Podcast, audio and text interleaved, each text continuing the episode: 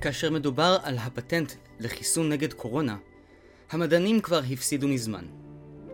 היי, אני מור דאי, ממגזין שימו לב, אתם מוזמנים לעשות לייק לדף שלנו בפייסבוק ולעקוב אחריי באינסטגרם. לפני שנתחיל, אל תשכחו לעקוב אחרי הפודקאסט כדי לקבל את התכנים המרתקים ביותר ברשת.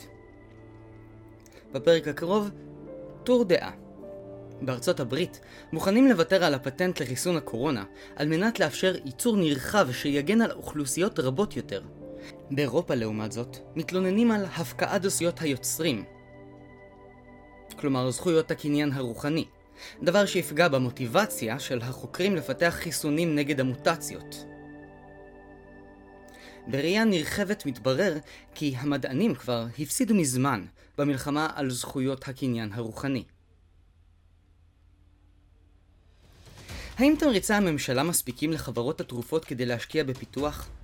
המאבק בין אירופה לארצות הברית רחוק מלהסתיים. מנהיגי אירופה קראו לאחרונה לנשיא ג'ו ביידן לשקול מחדש את פתיחת הפטנט לחיסון הקורונה לכל דורש. קנצלרית גרמניה, אנגלה מרקל, טענה כי היא איננה חושבת שוויתור על הגנת הפטנט הוא הפתרון לאספקת חיסונים ליותר אנשים. הקנצלרית נימקה כי היא איננה חושבת שאנחנו זקוקים ליצירתיות וחדשנות מהחברות, ולשם כך אנחנו צריכים הגנה על פטנטים. מרקל למעשה מאדירה את המסורת של הקניין הרוחני, המבוססת על חוקים ואתיקה שהתקבעו בין ימי הגילדות של האימפריה הרומית הקדושה למהפכה התעשייתית במערב פרוסיה. במשך מאות שנים, רישום פטנטים היה מעין שלב מאסטר שנתן מוטיבציה לאנשים להעמיק ולחקור.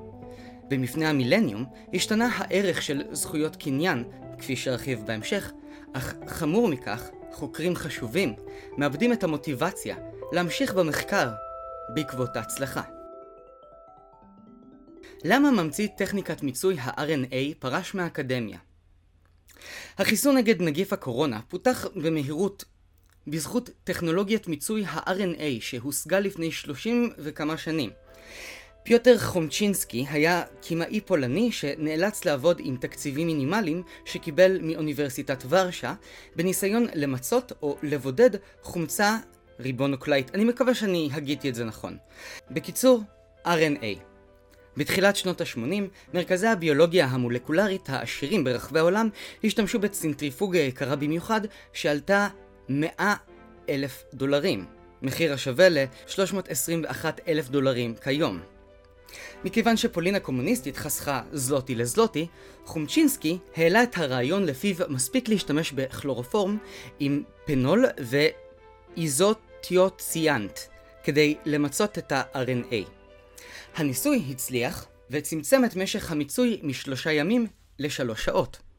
פיוטר עבר לאוניברסיטת סינסטנטי בארצות הברית ופרסם את ממצאיו במאמר שיצא בשנת 1987. המאמר זכה ל-61 אלף אזכורים עד עתה, והפך לאחד המאמרים המצוטטים ביותר בכל הזמנים. עם זאת, בעולם המדע תפוקת מדענים נמדדת על פי גידול מעריכי של הצלחה, ולמעשה מצפים שכל מאמר של חוקר מסוים יתעלה על קודמו.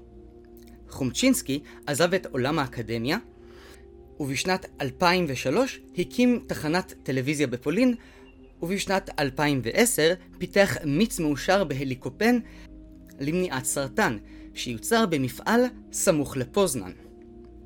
אפילו האדם הראשון בשרשרת הגילויים שהביאו לחיסון נגד קורונה איבד את המוטיבציה להמשיך ולחקור, מכיוון שהצלחה אחת בודדה של מדען יכולה להמיט קלון על הרזומה הסטטיסטי שלו.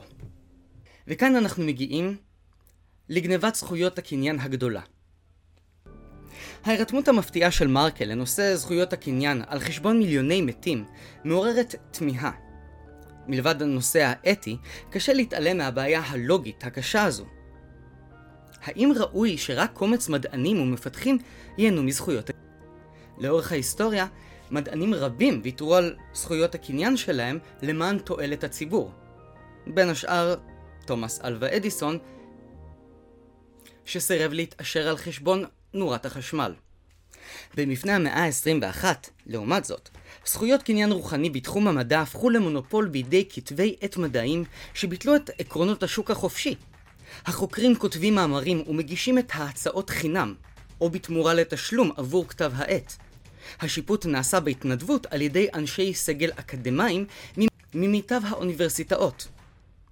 הוצאות של כתבי עת מדעיים מנצלות באופן ציני את זכויות הקניין הרוחני של החוקרים ואת המיומנויות של השופטים.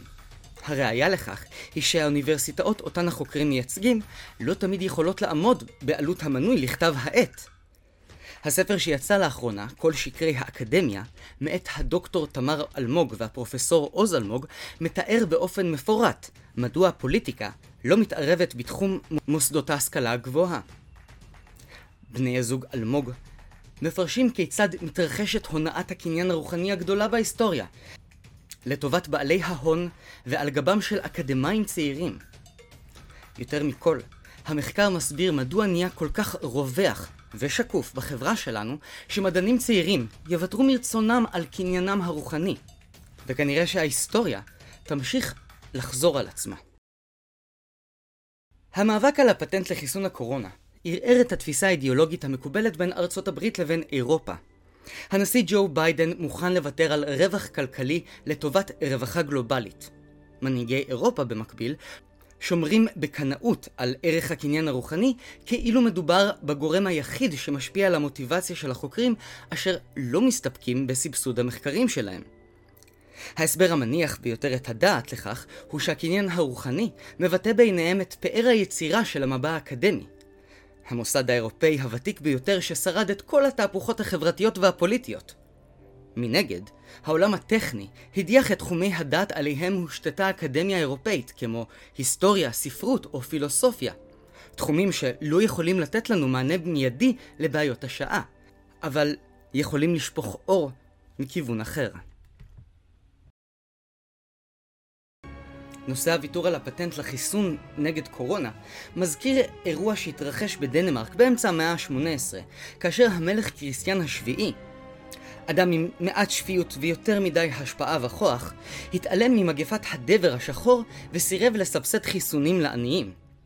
בזמן שהמלך קריסטיאן איבד את שפיותו, אשתו קרוליין מצאה נחמה בזרועות של הרופא האישי שלו, יוהאן פרידריך סטראונסי.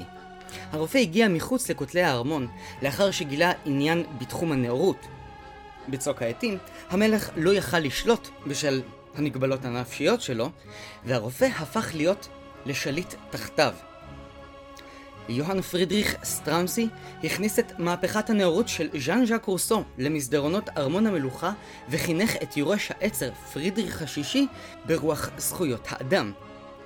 כאשר הנסיך עלה לשלטון, הוא דאג לחסן את כל התושבים העניים של קופנהגן מפני אבעבועות שחורות. מדי כמה מאות שנים, עולה מנהיג אירופאי שמוכן לוותר על חוקים עתיקים ונוקשים כדי להציל חיי אדם. המסר שלי אולי לא יגיע למנהיגי אירופה, אבל לפחות אבקש לסבר את אוזניהם של המצדדים בהם. פרק הפודקאסט עלה במקור במגזין עיתונות אזרחית 2020.